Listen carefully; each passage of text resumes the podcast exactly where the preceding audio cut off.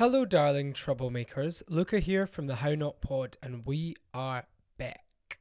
Welcome to this special archive episode featuring a chat I had back in January 2021 with the wonderful Xhosa Cole. I originally recorded this chat for my mailing list subscribers, but decided that the world needs to hear it. So we'll be sharing a couple of these cute little archive episodes to ease into our grand return. More on that soon. One last thing. Please excuse the awful sound quality. This was recorded early, early lockdown days before we'd all figured out how to be these home studio professionals that we are now.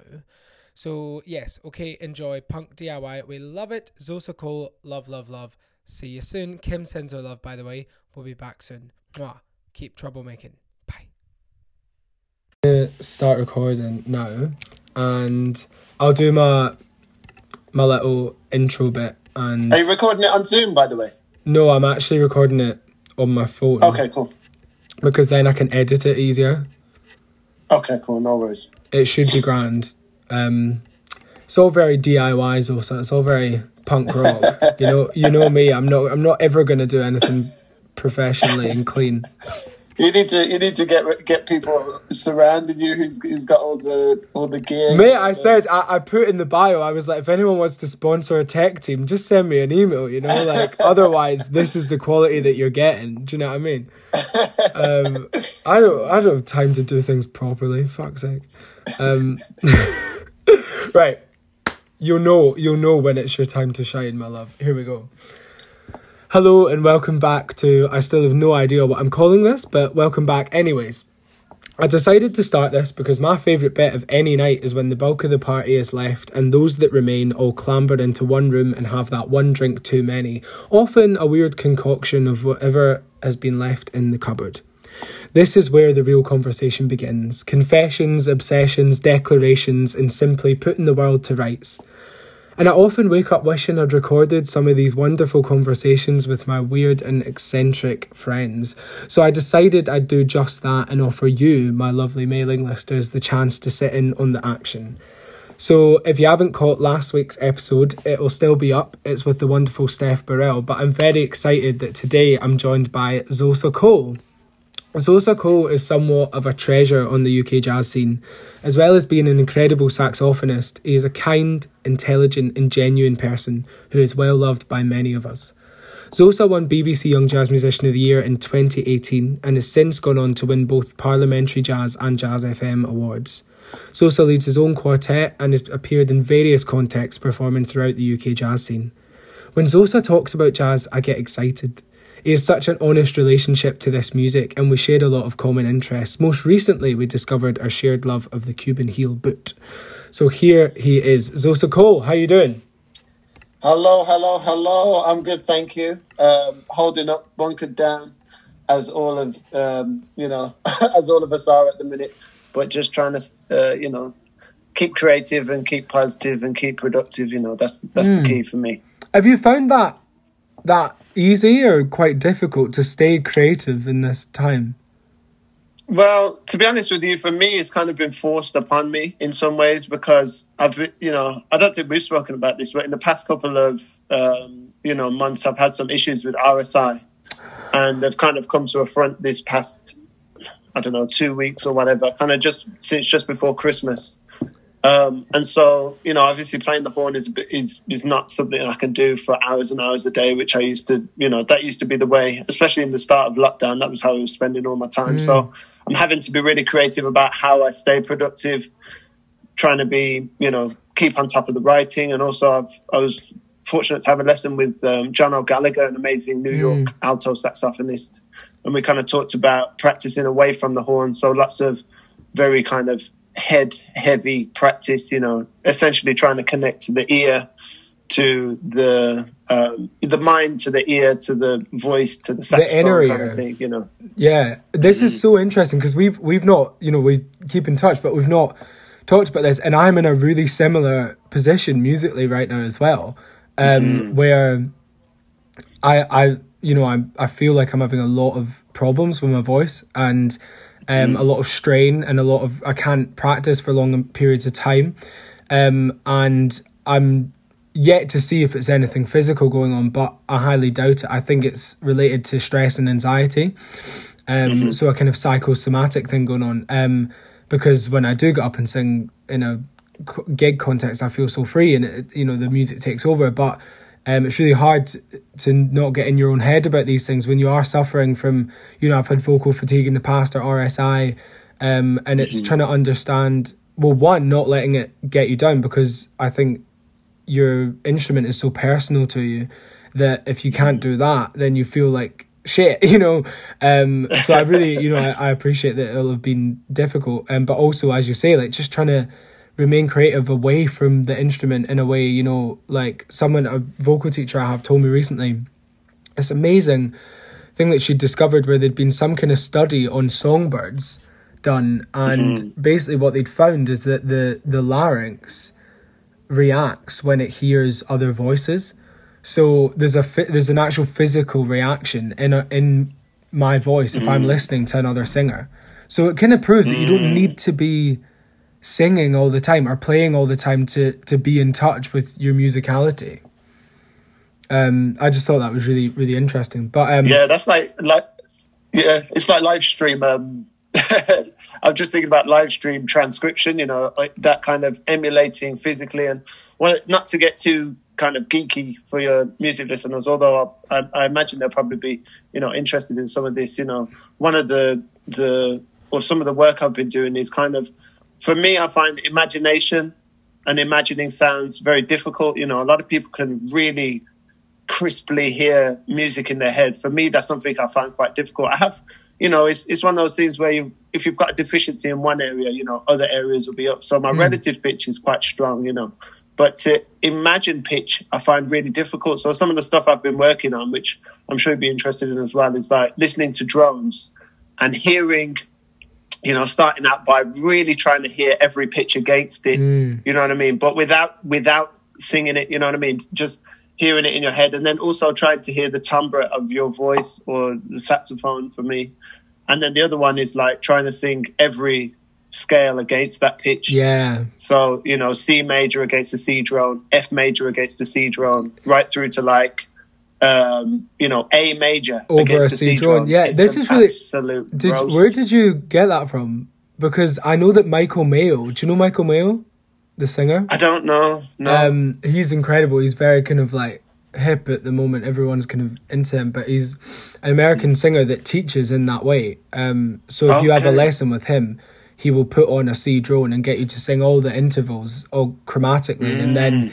It'll get to the stage of singing D major over the C drone. Um, we've gone all musical geeky, but I love it. I mean, that that is ultimately the best development for your ears, isn't it? Because then when you do sing something super, um, in super kind of diatonic, you're gonna be bang on every time because you've gone so far out that you know, and you have yeah, the option of going out as well. Mm I was just going to say all these things are super applicable to everything, man. You know, it's like it's it's just it's interesting to get into the minds of people who you. As it, I think this this series is a great thing because you get these little nuggets of how people are approaching, and even if it's not a direct rip, there'll be things that you take from it that you yeah. can apply in very different circumstances. You know. Yeah. Also, I guess just to share our our experiences because that's so you know, for example, like you having the RSI thing and me having these vocal issues, it's like I think quite often it's hard to talk about still, even in the age of like looking after yourself and whatever, and you know, mm-hmm. no no kind of blame or shame. It still feels very personal to me and hard to to say to other musicians that actually I'm struggling a bit with, or I, I don't fancy singing much because it feels like shit or whatever, you know, and it's it's mm-hmm. still difficult. There's still a barrier there, so it's really great to to talk to people about it. I think. Definitely, definitely, man. Yeah. I like the excuse. ah, absolutely. I'm the same. I'm like, sorry, I can't do anything today. I'm, I'm actually, like, there's been a, I mean, there's been a few times I've just had to use it. I mean, obviously, I can kind of play sometimes, and there are definitely things I'm looking forward to, but it's also good to have it. And I think this is one of the things that's come out of the lockdown is people having a bit more control over, a bit more self autonomy in yes. terms of what they engage with. Yes. You know what I mean? Because we're so used to, especially in London, you know, the rat race thing of oh. just yes, yes, yes, yes, yes, mm. yes, yes. And when you take a step out of that it's like, oh, hang on a minute, you know, is this something I want to engage in? Is this something I want to engage in? Is this right for me right now? You know what I mean? Yeah. Okay, yeah, this is the thing that I, I'm really passionate about, which, you know, I'm picking and choosing rather than being, being too, I mean, I'm the worst culprit for it, but just, you know, yes, man, you know. Oh, same, same. I've really found that as well, like in the lockdown, just really wanting to take a lot of elements of my life right now into new life, you know? Um, mm-hmm mm-hmm. because it is. It's really important. I was the same. I was a real yes, yes man, and I think, yeah, uh, allowing time for yourself where you actually do mm-hmm. nothing or just do things that you you really want is so important and will ultimately mean that the things that you do say yes to get more time and get more attention you know rather than trying mm-hmm. to do mm-hmm. everything and being scatty you know we all know life as a musician can get a bit like that where you're just like you've clearly committed to too much and everything suffers in a way um, and and there's times where we get through it, you know, but um, to live constantly like that is just gonna wear you wear you out, isn't it? Yeah, I think that's that's one of the key things for me is like, and I've been thinking about this quite a lot over the past couple of months. Is like, and you said something earlier about you know your eccentric friends, and you know one of the I would say negative results of having so many people with their fingers in so many different pies who are well-rounded musicians. Obviously, we all aim to be well-rounded, but if you imagine a scene of musicians that are all very well-rounded, compared to a scene of eccentric people who are all on a really specific thing or really getting deep into something. The two results of those are worlds apart. You know, the music that we love and, you know, a time period that I'm particularly passionate about, you know, in the, in the States, in New York, in Harlem, whatever. You've got a lot of very eccentric characters with a lot of different perspectives and, and, viewpoints. They weren't all trying to be very well rounded. You know what yeah. I mean? It's easy for us to get into that slipstream of, I want to be able to do this, this, this, this, this, this, this, and this. And actually, there's some level of dilution that happens as a result of that. Yeah. Obviously, we can be informed by different disciplines and different perspectives, but how much more vibrant would a scene be of individuals who are really searching and striving for their particular thing. You know what I mean? And then the catalyst of those coming together. Whew, you know. Do you think that perhaps that's partly due to? I'm going to say something slightly provocative, but how jazz education is shaped and in the, certainly in the country that we study, you know, where it is. I do feel like I have to be everything and good at everything mm-hmm. in order to become a successful, well-rounded jazz musician. You know, I need to mm be able to do you know play bebop and then sing contemporary Kenny Wheelerisms and then sing Brazilian music and then do funk and then you know it's like it is a bit like that's that's very like genre generalizations but just in the sense of like having your finger in all these pies and trying to work in all these neat like sub scenes you know it can be very demanding to the point where you're like well is this me you know or am I just me that's into this thing or a few of those things? And perhaps it's the pressures coming from outside rather than inside to be all these things. Yeah, I think there's a few different factors that really, um, you know, contribute to these things, and I think the college thing is definitely an example of those things, and maybe in a very pronounced way. But also, we've got a lot of, you know, if you think about contemporary, the the identity of contemporary British jazz is we've got, we've kind of we've got an identity struggle. You know what I mean? Because we're trying to, and I think a lot of what we're talking about is basically a symptom of that identity struggle. You know, we're in a balance of trying to understand the roots and the heritage of what music we're trying to engage with. We're also trying to grapple with a hundred years of recorded music. That's a lot of music, you know yeah. what I mean? And and and then the other thing is like how do we um, how, how, how do we manage you know pursuing something? Does pursuing something look like trying to you know gather things? I think that's a very very english thing the the the, the idea of possession and the idea of gathering things and, and and the ownership of things basically. And that for me this is on a subtle level kind of a, a permutation of that. You know what i mean? So it's like us trying to gather and collect and, and take ownership of things. And actually, if there's, for me, I'm trying to get, and I think this is something that all British jazz musicians I think probably most most jazz musicians full stop, but I, I, can speak as a British person, and I don't exclude myself from this conversation as well. Is that we have to have long, hard chats with ourselves about how we relate to what it is we're engaging with. Mm. you know, I'm I'm studying at Trinity at the moment, and we had one of the open days with, you know, some of the the young students who are coming in first year, and uh, you know, one of them asked this question, and I was like, college is an example of those things, and obviously there's syllabuses and there's a curriculum and there's this, that, and the other. But ultimately, ultimately, if you're serious about it, this question is much bigger than the college thing. The college thing is obviously a big part of the conversation, and definitely, I would say, you know, has a lot of um, capacity and power, especially when you think about the output and the, the amount of very talented young musicians on the scene that have come through the college environment. But one of the things that I've always, well, definitely more recently, I've said is there's a lot of unlearning that has to happen.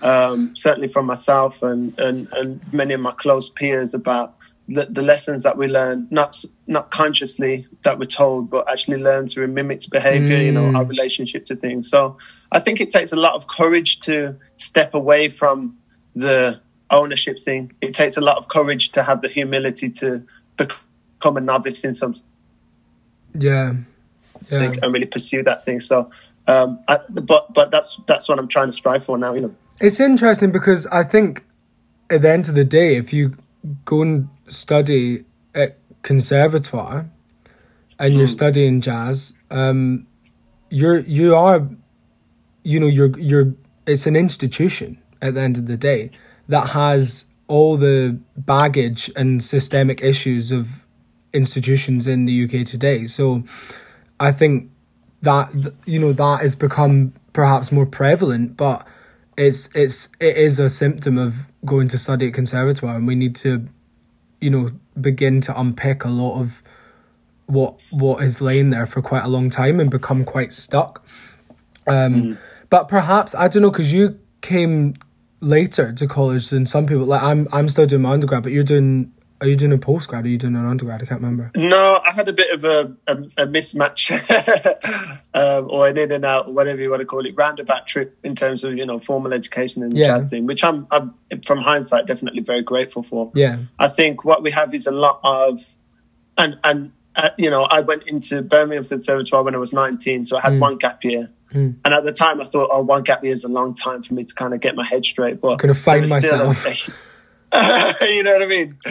Um, you know, there was still a, a, very heavy, you know, bit of, you know, I was still very, at the time. I mean, I'm naive now, but at the time, I, you know, I'm very, you know, from hindsight, very aware of how naive I was at the time then. And I think a lot of young musicians come into, into college the first time, you know, I was, it wasn't the right time for me, you know, and I don't think it's the right time for many musicians to come in. I went back into college when I was 22 or 23 or something. And um, actually, at that point, you know, I, I'd kind of learned a lot of lessons about, or I had a, I had a stronger foundational sense of the kind of more social, political, these kind of things, and the institution thing, rather than being, you know, doe-eyed or whatever the, whatever the term is, you know, as as you find a lot of uh, young musicians are. What I will say is like being now having studied in two different places and and ha- have a bit more of a round perspective on things, you know. And, and the way of moving forward for me, I do think Trinity is doing a, a great job at the minute. I think there is more of a sense of community there than there has been. I think obviously the input of a new new head, of mm. course, helps to bring a fresh perspective into, you know, and and and definitely bring certain changes about that that we that you know develop over the you know over decades of of, of leadership basically. Yeah. So. Um, and that and that to me looks like more diversity, looks like more of a mentorship vibe as opposed to teachers and students. Because yeah. I think that's what one of the one of the challenges that we face is when when we're in an environment where it's very much a teachers and students thing is there's the teachers who are the you know the the gatekeepers as it were or the people in the position of understanding and the students who need to get to that place but in the grander scheme of things, you know, all of all of the teachers are students themselves, and I'm sure they would say the same. Yeah. But there's not necessarily an understanding of that from the students' perspective. You know what I mean? Yeah. There's there shouldn't be as much us and them. It should be more a collaborative mm-hmm. practice of us all figuring out what this music means to us and yeah and that's why you need young teachers in the in the yeah, colleges as well yeah, because yeah. there's great talent and and the, and then it comes more of a you see it more as as a community you know absolutely i think it's really admirable that you you know despite uh a kind of rocky start in the education your relationship with education you've went back and you've matured and you're really enjoying it and you're able to articulate how you feel about it. I think that's just really cool. Um, and I'm really glad for you because we, we all deserve, you know, a good experience of our education. I think it's a, a human right really to have the right mm. to access some some form of education, you know. Um, and mm.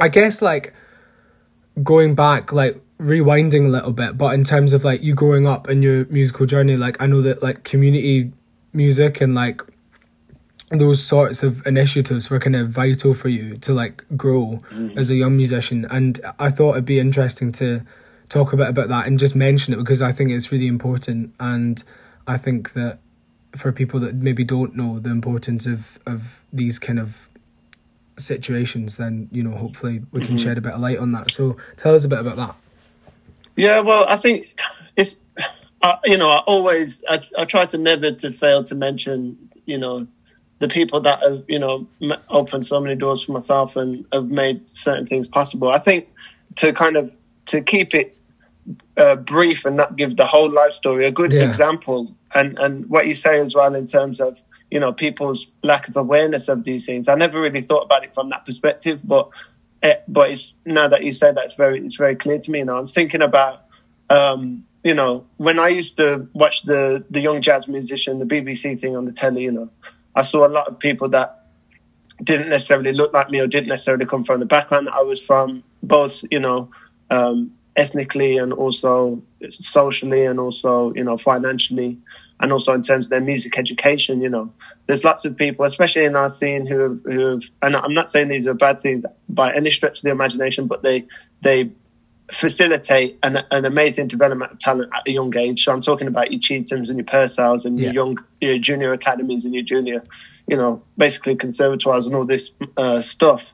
And for me, looking at that from the from my perspective, you know, it, it, it's interesting this what you're saying about a lack of awareness of of that com- that community to my community. Mm. If you know mm. what I mean, I've, I've never really thought about it that way around, but I was very, very lucky to be because at the time I was thinking, you know, there's no there's no realistic way that I'm going to be able to fulfill my capacity in terms of my potential to be able to make it onto something like the young jazz musician at that age. You know what I mean? You need a certain amount of investment financially and also in terms of your education, in terms of the instruments that you purchase, blah, blah, blah, whatever. So I honestly always thought, you know, that's a, not a step too far, but that's just not really within, within grasp, you know.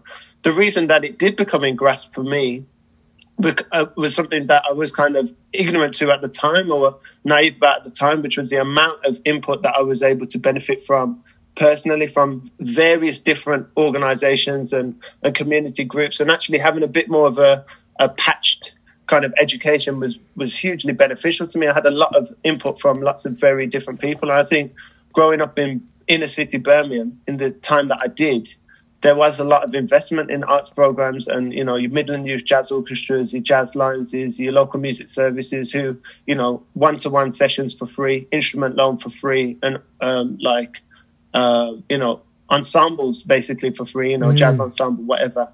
You know it was all accessible and not you know, I always say that for me, I'm kind of in some ways a success story of those kind of things, but actually the reach of that is much further because all of my peers in all of those organizations, everyone who, so if I'm sitting on second flute or first flute, the person who's sitting on second flute, even if they didn't pursue music, which a lot of them didn't, the amount that, I mean, you just have to check the studies, man. There's countless studies to say how much music education can kind of um, improve someone's holistic outlook on on education and also kind of socially. You know, when you're talking about specifically jazz music and improvisation, you know, you're talking about community, you're talking about communication, you're talking about individual expression, you're talking about study as well. You know, so.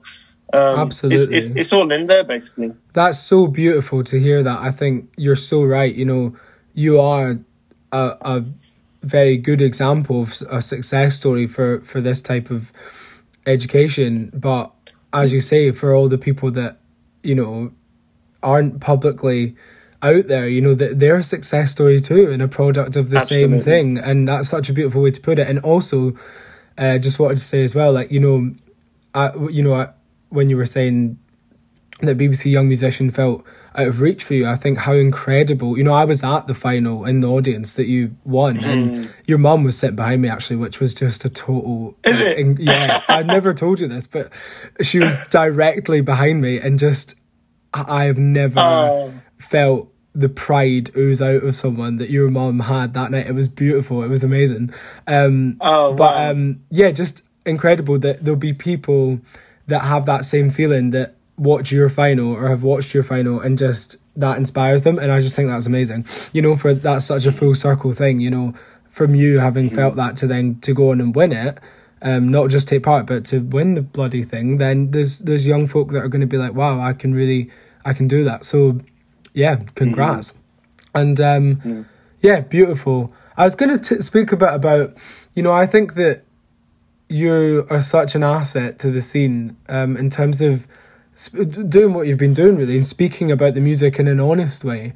And we've kind of spoke about this briefly before in terms of the practice of empathy between us as a community. In terms of very quickly, no. Um, yeah, you've been such an asset to the community in terms of like speaking about the music and how and you know we can practice empathy to each other in the scene. So we're talking about how our identities and experiences intersect and how we can uh, very basically putting yourself in somebody else's shoes, understanding what baggage someone's bringing to that rehearsal room, to that gig, um, to that to college, you know, and just yeah, practicing that empathy. And, and what inspired you to share your thoughts about that so openly, your experiences? What, what, how did that happen for you? Um, well, I think, I think empathy is kind of the, the key word here. I'm, I'm, I'm in the process of like, um, do it, like planning basically for a workshop where we're talking about the blues and talking about kind of the history of the blues. And, and I think lots of people, I, I think lots of people are kind of, ignorant as to oh, maybe that's a really really harsh way of putting it, but I'm you know I'm, I'm rediscovering you know for me a, an explanation of what what and how the blues has come into existence. And the blues is all about, you know, for me anyway, and, and, you know, gathering bits of information from different people is ultimately about empathy. You know, you've got a community of African American people who have really been through the mill of it. And let's say, you know, you stub your toe and I stub my toe if we, if we both have stubbed our toe, there's a level of empathy. We can understand each other. You know what I mean? And if you stub your toe and I haven't stubbed my toe, you know, you could only tell me so much and I wouldn't really be able to empathize with it. But this music is all about empathy. It's about understanding each other's struggles. The, the blues basically makes us aware of all the isms that permeate our society and all the, all the kind of difficulties and strifes and, uh, I can't remember what that word is, but, you know, adversities that all of our different communities yeah. face, basically, yeah. you know. And and blues is a is a is a form of healing because by identifying those things, you know, you you kind of give someone the permission to understand that that, that their experience isn't just of their own, you know, mm. it's a mm. communal thing. Now, obviously, as as someone speaking at the perspective of someone at the intersection, you know, of blackness and queerness, for me, there there's a level of um, you know, a perspective that is not just one directional, if you know what I mean, because I'm not just looking at a subject from a black perspective. I'm also not just looking at it from a queer perspective. So there's an ability there, or it's slightly easier to be less hypocritical because you see some of the, the, you know, for, for example, misogyny that permeates the scene, but I also see a lot of I see the racism that permeates the, the LGBT scene, you know, and right. but particularly the G scene, you know what I mean? And it's like, it's, it's, it, there's a level of clarity. And, and for me, it's not necessarily something that I have ever thought that I actively do. It's, it's funny because some people, um, you know, my old school, for one example, you know, labeled me as a black rights activist. And I never really as, as associated with that. I never could, would, would self declare myself that.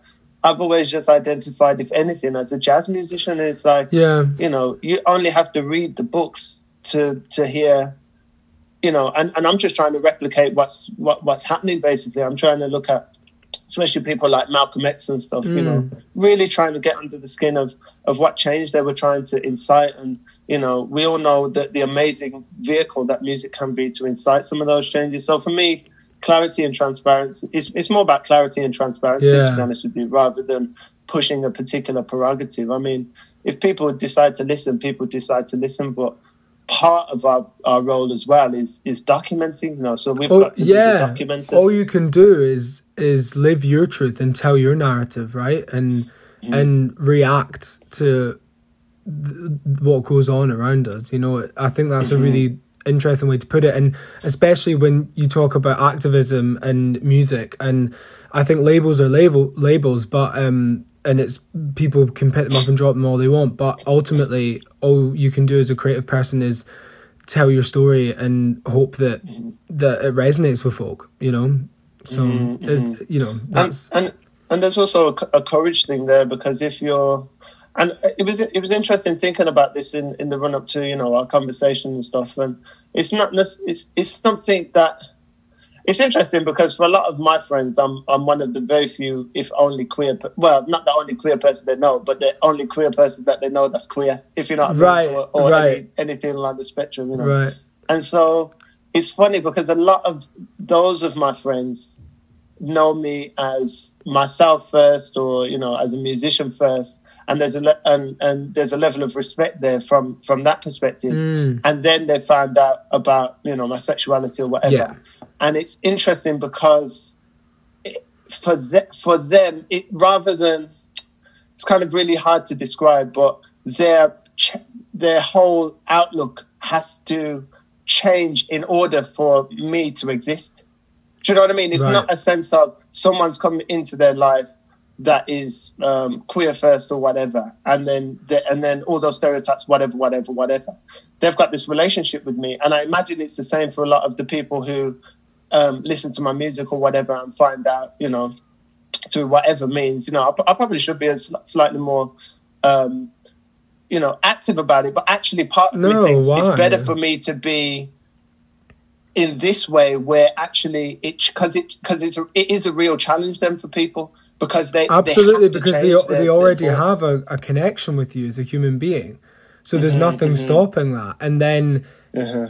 everything that you are um what you know in whatever way people discover who you are then it's they already have that emotional tie to who you are through whatever way they've discovered you. So you know i think that's a really great way to look at it. And why why should you have to you know nobody walks around with you know, heterosexual tied to their neck, you know, like mm. some kind of stamp on their jacket. So, you know, it's it's it's up to everyone how much of themselves they outwardly present and define and, you know. I, mm, I kind of see it as like passive activism, if that makes sense. Mm. Because it, sheerly by myself existing, especially in terms of my queerness, because the thing is obviously you've got to, you know, different isms have you know they're very different and they're also you know similar but one yeah. of the thing about queerness is something that's not necessarily always on the surface you know right. so people can Absolutely. present as something and that's a very active form of you know activism yeah whereas for myself you know every now and again i just re- have to remind people or do remind people through the work that i do or whatever yeah don't forget all those you know th- these people that you've got a kind of you're humming and hawing about, I'm part of that community. Yeah, you know yeah. what I mean? So it's passive activism. It's it's a reminder, and I think in some ways, you know, we need lots of different types of activism, and I'm happy to be. Uh, this is this is I definitely see the benefits of this, and this is where I'm very comfortable because I'm like comfortable in my own skin, not particularly. Um, you know, outwardly effeminate or masculine, need shame about neither, um, you know, aspect of my char- character and for others then there has to be because because that's basically activism is trying to change the internal workings of other people right. and their outlook and their perceptions and their you know prejudices and whatever. So if you if your existence confronts them with that you know what i mean? That's that's in some ways is the most powerful way of of, of going making actual change yeah. Mm-hmm. hold on. Um so just the last thing that i would love to know for now is who inspires you creatively, musically, personally. Just give me give me some people mm-hmm. that inspire you. Um, is it for me? It's uh, I think a lot of people find inspiration in, in particular in particular people, but you know, for me, I I must I, I find that I'm inspired, but or I try and be, you know, I think in a time when we're you know so scattered and skitty and everything's changed all the time or whatever. I'm at this point now. I'm trying to really focus in where you know where I'm at at a specific time and really have connections with the people that I'm speaking to. So really most of the conversations that I'm able to have with people, you know, bring out a level of inspiration in me, even if those conversations are challenging, you know. Absolutely. Obviously a lot of my, you know, a lot of our role models are, you know, the people that we would consider the greats. Um, Sonny Rollins specifically, um, for myself personally. But it's it's it's really I always find this question difficult because it's more of a feeling of I'm, I'm trying to get closer to the people that I'm inspired by. Absolutely. You know I mean? so no, I got asked um, recently. I was doing this thing with a friend where I was kind of in your position, getting asked the mm-hmm. questions, mm. and um, they they asked me, and I, I, actually just said my pals, like like you, like uh, other musicians that are around that I can have honest conversations with that are creating beautiful things. That inspires me more than anything right now. You know. Mm-hmm. Um, Absolutely. So it doesn't always need to be untouchable kind of celeb esque culture people. You know, I think mm-hmm. it's it's really important to just be inspired by the the folk that are near to you that keep you going. You know. I think even like you know, even to, even the, there's the thing is there's, there's you can find inspiration in the seemingly most mundane of places, right. you know. And right. I think you know one of the things that that one of the things that really gives me a lot of uh, focus and momentum is, you know, I would definitely say the the community of people that I'm around in Birmingham, you know, mm. and this I'm talking about the general public. You yeah. know, when I see people grafting in any capacity, yeah. you know, parents, I find extremely, especially not, you know, now from a perspective of hindsight, you know, when you think about the the horrible child that you were. Yeah. oh my god, I totally yeah. relate. Like I'm like my mom is a fucking godsend. Like yeah. honestly. And like I remember, I vividly remember, like I was such a little shit, like when I was a kid in mm-hmm. school, and I remember actually like having to like apologize to my primary school teacher like years later when I met her. I was like, I'm so sorry about how I was. Um, hold on, give me one sec. I need to. Um, well, can I just say thank you so much for joining me, and I really hope that we actually get a chance to play some music together and hang out together. I think the last time I seen you in person actually was when you won the parliamentary. It was parliamentary yeah. when we were just scoffing loads of free oh pizza. Oh my god, I, I was so jealous this year because I, you know, we didn't, I didn't get to go to the stuff my face with doorbells no and prosecco. Pizza. Did they send it Deliveroo or something? No, they didn't even. I think that that would have been too high tech for them, to be honest. Um, if anyone's listening from the Parliamentary Jazz Awards, you can still send me pizza and prosecco if you fancy. um, anyway, thank you so oh. much for joining me. Thank you, so man. It's been an absolute pleasure. You know, I, am always up for chatting, and I always think it's great. We need to keep the lines of communication open. And, yeah. And briefly, you know, back to what you were saying about inspiration. I think you know I'm I'm looking towards eccentric people now. You know, I'm really looking forward to people. I'm looking towards people who are really, um, you know, ch- chasing their thing, and and that can be and and look like anything. But those are the kind of people that I'm, you know, com- coming to now. I'm thinking, you know, these are these are the people that I want to be around. I mean, you, you look at some, you know, we think about artists, and I think that's the thing about. Um, sorry to you know to keep go go go go go. You know, Please thinking about inspiration, you know, I saw a picture the other day of Basquiat with Fela Kuti mm. with Grace Jones. Oh. We often think of it, yeah, it was amazing. That is everything. You know I mean? but this is it. We think about our idols and our inspirations in isolation but that's not that's no longer something that I'm seeing. It's, it's community driven. yeah. When you start to realize that everything's community driven, no one ex- exists in isolation. You know what I mean? Oh, and just totally. a brief plug for my album. Oh my god, yeah! Give us a plug. Oh my god, I didn't even ask. Give us a plug right now. it's all right. I know how to. I know how to work with it. I'm, I'm, I'm a pro at this. No Absolutely, gift to um, the gab but uh, you know the the idea of um, this is really something I'm focusing on at the moment, and the, and the name of the album is "Know Them, Know Us," Mm. a combination of know as in they you know an absence of, and also know to understand. Because there's a there's a quote from That's um, bloody famous quote, quote from Dizzy Gillespie talking about um, Louis Armstrong. Know him, know me. You know what I mean? We don't Mm. exist without our mentors. We don't exist without our peers. We don't exist without our students. We don't exist without each other. You know, so we, it's it's it's it's all us, man. You know, so yeah, we're we're all in this. together.